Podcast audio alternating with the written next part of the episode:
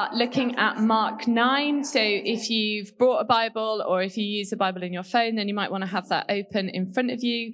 Um, we're specifically looking at the end of Mark 9 from verse 38. But in order to understand that, we're going to just skip through the whole of Mark 9 before we get there.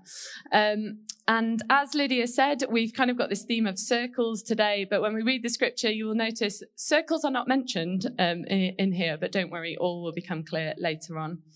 So in Mark 9, verse 2, we see the transfiguration of Jesus, which is witnessed by Peter, James, and John. And then in verse 14, we see that as they come down the mountain, um, all the other disciples are arguing on the, um, on the mountain, and there's a crowd that's gathered. And um, in verse 17, we see that there is a man and he's brought his son to be healed. His son is um, possessed by demons. He's He's foaming at the mouth. He's unable to speak. He's having fits. And the father has desperately brought him to be healed by Jesus or by Jesus' followers. Jesus then commands the spirit um, to leave the boy, and it does, and he's healed. And then in verse 28, the disciples asked Jesus, why had they not been successful? So they had been trying to cast out that spirit before Jesus had got there. They hadn't been successful in doing that. And they say, why could we, why, why couldn't we do that? And Jesus said that some spirits can only be um, forced out by prayer. Now, I don't know about you, but that throws up some questions for me. So if they weren't praying, then what were they doing? Like, how were they trying to cast out this spirit? Were they trying to use some magic words? But like, he says that you you have to pray, and so there's an insinuation that maybe they hadn't been praying to do that. Verse 33, um, which says a bit later on, Jesus then asks, What had you been arguing about on the mountain? And they sheepishly reply that they were arguing about who among them was the greatest. So again, there's an insinuation here that, and like reading between the lines, it looks like this the disciples who were without Jesus had been presented with a boy that needed healing, he was possessed, and they had launched into an argument, potentially like over who should do it. I should do it. No, no, I'm better than you because I so I should do it. I, I, I'm older than you, and they argued about it and then tried to deal with it without prayer. So it's not like ideal situation here. And then Jesus says, Whoever accepts a child like this in my name accepts me, and whoever accepts me accepts the one who sent me. And the child here is symbolic for, for anyone who is in need, anyone who is helpless, anyone um, who's homeless, disabled, mentally ill, sick, uneducated, anyone that's like needs help. That's the, the child is symbolic of that. And so by accepting people in need in the name of Jesus, then we accept God and we accept the gospel. So that's where we're up to when we look at verse 38. So Mark 9, verse 38 through to 41 says, Teacher, said John, we saw someone driving out demons in your name, and we told him to stop because he was not one of us. Do not stop him, Jesus said, for no one who does a miracle in my name can, in the next moment, say anything bad against me. For whoever is not against us is for us. Truly, I tell you, anyone who gives you a cup of water in my name because you belong to the Messiah will certainly not lose their reward. So, bearing in mind all that has just happened and how Jesus is kind of teaching them how to cast out demons, and they've had a go at it and they've not been successful at it. And Jesus is then talked about using the power of his name to welcome people in. John brings up this thing that happened earlier, and I kind of imagine John maybe with a bit of an ego saying this, like, "Teacher, I like I totally get what you're saying. Like, I'm with you on this because earlier on we saw someone using your name to drive out demons, but don't worry, we told him to stop. It's fine because he was not one of us." And so t- Jesus then teaches again, "No, don't tell him to stop." Because he's using my name. Therefore, he's not against me, he's with me. And sometimes when we read the Bible, it seems like the disciples just don't get it. Like, you know, there's times where for us reading it, it's so obvious what Jesus is saying, and the disciples are just not getting it. But for me, this is one of those times where I'm with them. I'm like, oh my goodness, like one thing, you're saying this and then you're saying this. I'm trying to keep up with you. And the Jewish law had very, very clear rules. It was black and white. It was like, don't do this, do do this. And then Jesus brings so much gray into it, or even so much color into it. He's teaching nuances. He's teaching that people are more important than rules. He's saying, yes, accept people in my name, but, and some demons need to be driven out with prayer. But he's also saying that it's okay for this man to use his name, even though he's not necessarily accepted Jesus himself. And what's really interesting is that this man who's using his name is actually finding some success in casting out the demons. Where the disciples didn't have success in casting out those demons, this man that we don't know anything about, that's potentially not even a follower of Jesus, is having success. So there's so much learning going on here. And in order to um, in order to learn, what we see here is people having a go. We see them trying things. We see them taking risks, making mistakes. That's what we see the disciples doing. They're having a go. They didn't get it right. They argued and they, they weren't successful, but they were having a go. We see this man who doesn't even necessarily know Jesus or hasn't necessarily accepted Jesus having a go and actually being successful in using Jesus' name to cast out demons. And that is so like um, part of who we are here at G2 and, and part of our DNA. So if you're new or if you're just trying us out today, then we really value triers here. We really value just trying stuff. We value experimenting and just letting people have a go at things and taking risks. And, and we know that it's okay to get things wrong and make mistakes and then learn and grow from that. And that's what we see happening in this passage. We see John, who's also known as the son of thunder, implying that he's quick to anger. He is quick here to jump in on this man who's using Jesus, Jesus' name to drive out demons. He's quickly decided that's not okay. And, and he forbade him. And I think that even that's interesting in itself. How, how does John think that he has permission to forbid someone from using Jesus' name?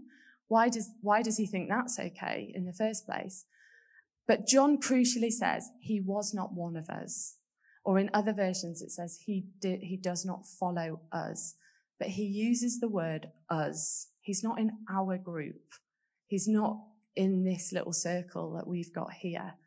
He has created a circle around Jesus and the people that follow Jesus.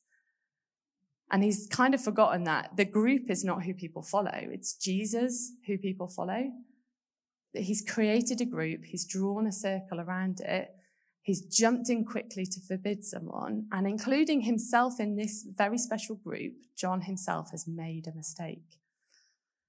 Now remember, Jesus did have people that were against him, the scribes and the Pharisees. They'd been against Jesus right from the beginning. But this man, this exorcist, this person that's having a go at driving out demons, he's not the enemy. The exorcist's work, what he's doing here is actually totally in keeping with Jesus' ministry. He's joining in. He's having a go. And it doesn't, maybe he doesn't necessarily meet like the standards of a disciple that would be expected, but Jesus shows sympathy for him for having a go and encourages his disciples to do the same. John's drawn this little circle around Jesus and his disciples, and it doesn't include this man. But Jesus redraws the circle to include him. He might not yet even be a follower, but if he's not against Jesus, then he is for him. And it's interesting because there's quite a similarity there to the disciple of Matthew, which we're looking at in our small groups at the moment and sometimes on our Sundays, because we know that Matthew was called to be a disciple before he had repented. Jesus, um, Matthew was a tax collector and he was considered a sinner, considered an outcast. But Jesus called him from that place and he joined the disciples before he'd really sorted out like his life issues. Jesus is always bringing people into the circle who shouldn't be there. Sinners, lepers, and now this guy who's just using his name. But what's beautiful is that Jesus doesn't rebuke John. He just teaches him. He helps him to open his eyes. He helps him to make that circle wider. and teaches him more about the grace of the gospel. He, he helps John to see that the circle isn't small, it's big, and there's room for everyone. And this is quite a big part of my story to faith. When I started university, age 18, I had never been to church in my life. I didn't know anything about Jesus. I, I wasn't a disciple. I'd never read the Bible. And now somehow 20 years later, I'm a leader in the Church of England without even being ordained. And I'm not entirely sure how that's happened. But what I do know is that along the way, people have invited me in and they've taken a chance on me. Before I was even a Christian, when I was at university, um, my, some of my friends who went to church, they were going out on a Friday night and handing out sweets and water to people that were queuing to go into the student union. And I asked if I could go along. Now they could easily have said no because what they were doing is handing out sweets. And then when people said, why are you doing this? They were saying, well, we're from the local church and they were uh, telling people about Jesus. They were telling people about church and inviting people. So it was a little bit weird that I went along and I was handing out these sweets and people were saying, why are you doing it? And I was like, well, we're from the local church, which I'd never been to. Um, and they were like, oh, and then I was telling people about church, even though I didn't know anything about it. But my friends could have said no. They could have said, no, you can't come with us to hand out sweets because you're not a Christian. They could have made their circle small and put me on the outside of it, but they invited me in. And that's how the journey started for me. That's how my faith journey started. Then when I was in my twenties here in York, um, I was part of G2 and um, I got invited into the leadership team. And at the time, it was all men. They were all a lot older than me. And they could so easily have kept that circle small, but they made the circle bigger and they made room for someone that was young and female and feisty and thought she knew all the answers. And over time, I've been released to do so much here, to lead meetings and to start small groups and just try new things. And so many times I've got things wrong and I still do get things wrong. But it's, uh, it's about opening that circle and giving space for people to try. Ultimately, people kept letting me into their circles of trust. But they did let me in and it would have been easier to keep me out. So in this passage, when we see Jesus call the disciples to this more inclusive vision, whoever is not against us is on our side. Now, in the Gospel of Matthew, we see Jesus saying, Whoever is not with me is against me, and whoever does not gather with me scatters. But here in Mark, it's the other way round. If you are someone that is not against Jesus, then you are included in the circle with him. And I think more and more we need to hear that message in a, in a church across the world, across the UK that is fragmented on so many lines. You know, it's so easy to notice our denominational differences, our doctrinal differences, our racial differences, socio-economic, liberal, conservative, social action, evangelical, charismatic, non-charismatic, young, old, traditional, non-traditional. It's so easy to draw circles around our churches. And, and it's really tempting to regard people that aren't in our circle as inferior to us. And it's easy to think we've got it right. A couple of weeks ago, I went to a, a totally different church to get confirmed by the bishop as part of the process, and I needed to do it. And I went to this lovely, very traditional church, and it was just so different to G2. Like the leaders paraded down the middle, you know, they were holding staffs, they had robes on, we all had service sheets. It was, it was, um, traditional hymns. And at first I just found myself thinking, oh my goodness, what are you doing? You've got it all wrong. This isn't how to do church. But alongside me was an, a 17 year old getting confirmed and an 18 year old getting confirmed. And I felt so challenged by that. So I thought, there's fruit here. There's fruit. There's people giving their lives to Jesus. Who am I to sit here and judge that this is wrong? It's not wrong. It's amazing what they're doing. They're, they're building the kingdom. They're just doing it in a different way to us. And I actually really enjoyed that as, as God just released me to enjoy. And it's something that's entirely different to what we do. We're all the church, the wider church. We're all part of the church, the church in York and the church of England and the church of the world. This week I went along to One Voice, which is where all the leaders across York gather to pray together. And it was just such a blessing to, to be in the same room and know there's no competition. We're not fighting each other. We're building together. We just want to bless each other. And so I guess I just want to finish with like a bit of a challenge. The first one is, are there areas in your life where you're being like John?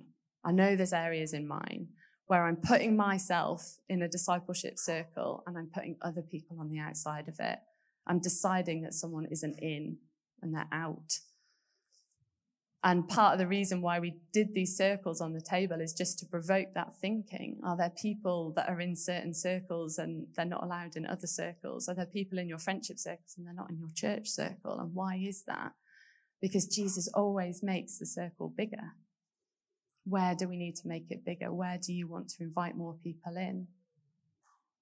And then the other challenge is even for us as a church, as a community that, that exists like this, because even here we view people in circles.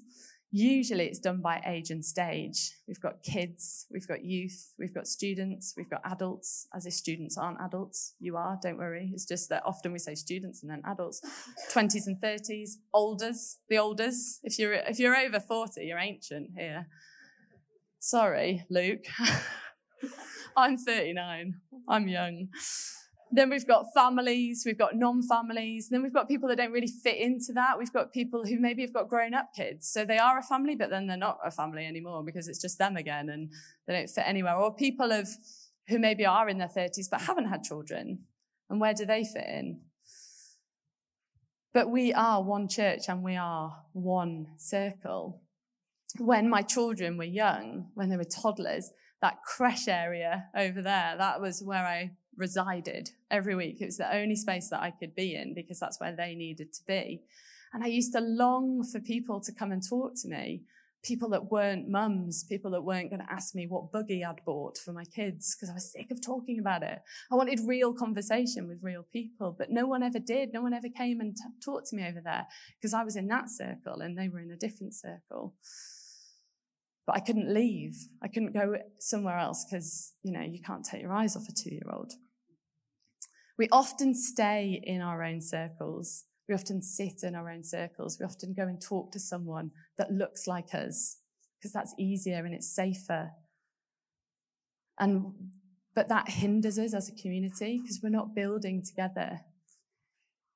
And so this when I read this passage, that was really what I felt God was calling us to, is to like step out of these circles, to break down some of these barriers, to make sure that when we gather together, we're not just sitting with the same people every week or the same types of people. And so our response today is to do this, to, to not, not just oh, pray about it, but to actually do it, to have a go at, at talking to different people. So Liz, do you want to come and tell us what we're going to do next?